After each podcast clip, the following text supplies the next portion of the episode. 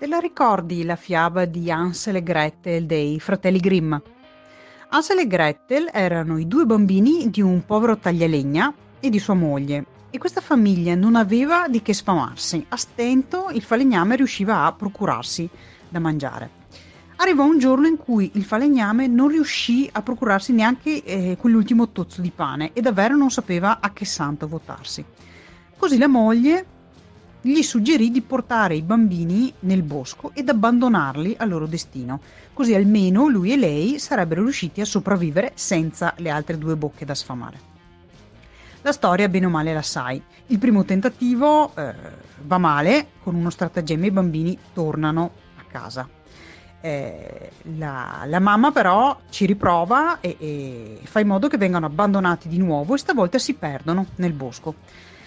Girovagando trovano la casa della vecchia strega che li cattura e li fa ingrassare perché se li vuole mangiare.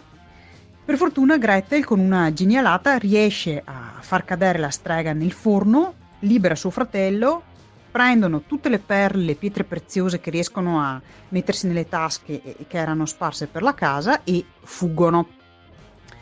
A questo punto ehm, provano e cercano la strada di casa, riescono a tornare e così si ricongiungono col padre che è felicissimo di poterli riabbracciare perché da quando ehm, era successo il fattaccio era distrutto okay? e, e, non era più stato in grado di, di sorridere. E visto che erano tornati pieni di gioielli, da allora vissero mh, senza più pensieri, felici e contenti. E la mamma? Quella che aveva dato l'idea e aveva costretto il marito a abbandonarli, eh, eh, la mamma era morta nel frattempo, perché nella vita tutto torna e quel che semini raccogli, anche se in questo caso è stato veloce perché i bambini erano stati via qualche settimana. Mm, invece magari nella realtà ci mette un bel po', però è un principio in cui io credo fermamente. Ora, sorvolando l'approccio crudissimo dei fratelli Grimm che hanno del, sempre delle situazioni gocciolanti malvagità e tragedia, principalmente però nelle versioni originali delle fiabe, non in quelle ammorbidite che eh, ci sono state tramandate, che hanno sempre dei finali positivi. Um, quale grande insegnamento ci portiamo a casa da questa fiaba? Beh, che il buon Dio protegge chi è buono e chi gli chiede aiuto, sicuramente, sicuramente ci sta. Che l'ingegno eh, ti aiuti se sei in grado di mantenere la calma e non ti fai travolgere dalle emozioni. Eh, ti può aiutare nei momenti eh, in cui ti servono delle soluzioni concrete? Anche questo verissimo. Però io ci vedo un forte messaggio, molto attuale anche, e che è il seguente. Mantenere i figli costa un sacco.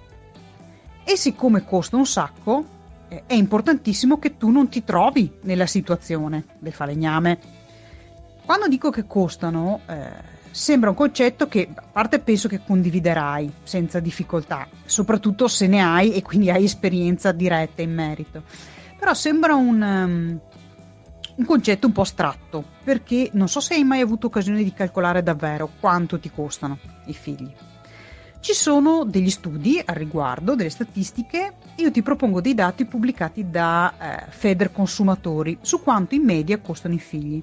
Si va a fasce di età, cioè dagli 0 ai 3 anni, dai 3 ai 5, 6, 8, 9, 11, 12, 14, 15, 18 e variano a seconda che chi se ne occupa abbia un reddito basso, quindi fino a circa 22.000 euro all'anno, un reddito medio o un reddito alto che va oltre i 68.000 euro all'anno.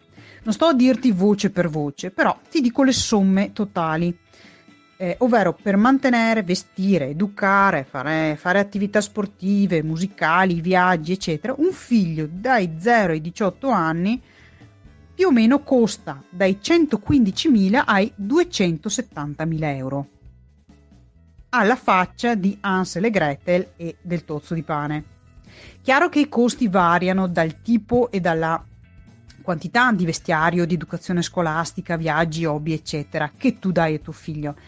Però non sono cifre inventate, sono raccolte eh, su un paniere di famiglie italiane, sono soldi veri spesi per figli veri.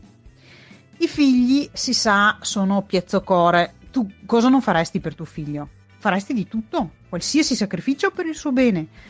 E non ho menzionato quanto i genitori ancora aiutino ehm, economicamente i figli da adulti, non solo quindi fino a quando hanno una maggiore età o, o fanno l'università. E cosa succede poi? Poi c'è il rischio che tu non stia considerando quando tu avrai un'età più fragile e avrai bisogno di essere economicamente solida. Altrimenti, come ho detto nella seconda puntata del podcast, quella che si intitola Stai condannando i tuoi figli a doverti mantenere, eh, dovrai appoggiarti a loro perché tu non hai costruito una tua solidità. Ma questo è un altro discorso. Ora, quello che mi interessa è alzare e di molto eh, la tua attenzione e la tua consapevolezza su quanto sia fondamentale pianificare in maniera intelligente il tuo budget per affrontare quindi le spese relative a, ai tuoi figli. Per essere concrete, eh, che poi è l'approccio che io mh, mm, preferisco sempre, sono tre, secondo me, i passi principali e mh, mm, più furbi, più urgenti da intraprendere per gestire con intelligenza questa questione. Il primo punto è creare un risparmio che accantoni mensilmente, quanto più presto possibile, dedicato proprio alle spese relative ai figli e direi di concentrarci soprattutto sulle spese per la loro educazione, quindi scuola, libri, viaggi studio, università, eccetera. Secondo, sottoscrivere un'assicurazione su di te e su chi si appoggia eh, il mantenimento dei tuoi figli, così che qualsiasi cosa ti capiti o gli capiti, ci saranno delle entrate economiche a supporto tuo e dei ragazzi. Terzo punto, sfruttare quanto più possibile gli sconti fiscali che sono a nostra disposizione in Italia. Cosa intendo per sconti fiscali? Beh, le spese che possiamo detrarre. Te ne faccio degli esempi perché magari non sei a conoscenza di alcune di questi vantaggi. Eh, detrazioni ce ne sono diverse. Io qui mi concentro chiaramente su quelle relative alle spese collegate ai figli. Ad esempio, ehm, tu sai che puoi detrarre le spese sportive dei tuoi figli?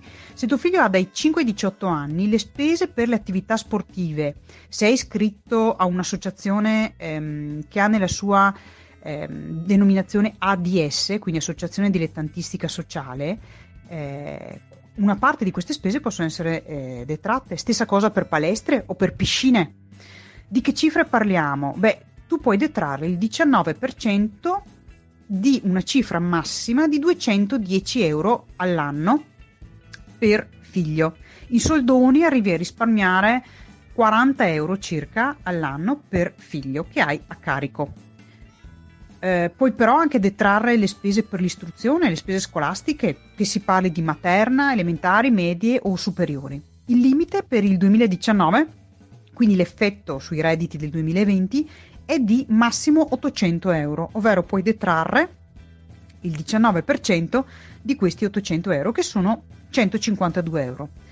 In, in, che frangente? Beh, le tasse, ad esempio, di iscrizione o di frequenza della scuola, le spese della mensa, i contributi obbligatori o volontari, sempre relativi alla scuola.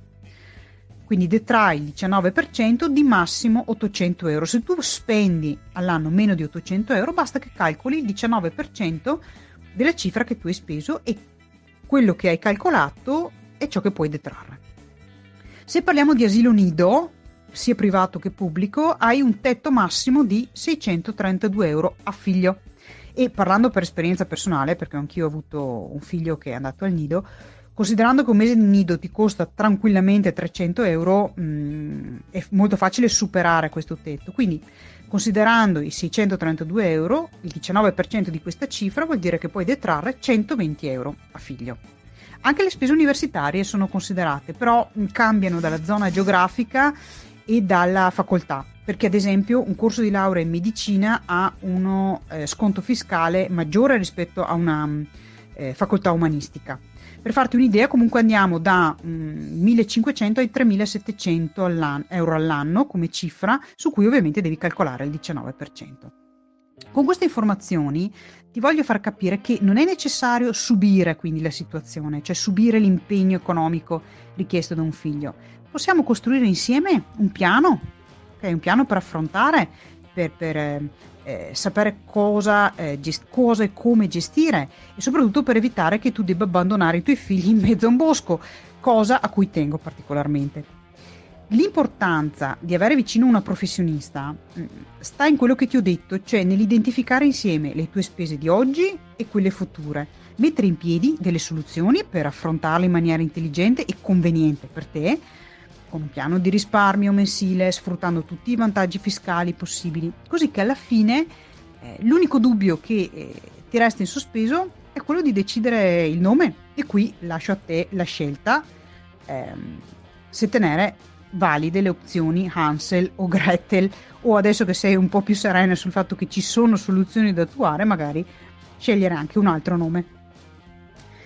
Io sono Virginia Busato, eh, ci sentiamo alla prossima puntata del podcast La Borsa di Virginia, donne che parlano di soldi.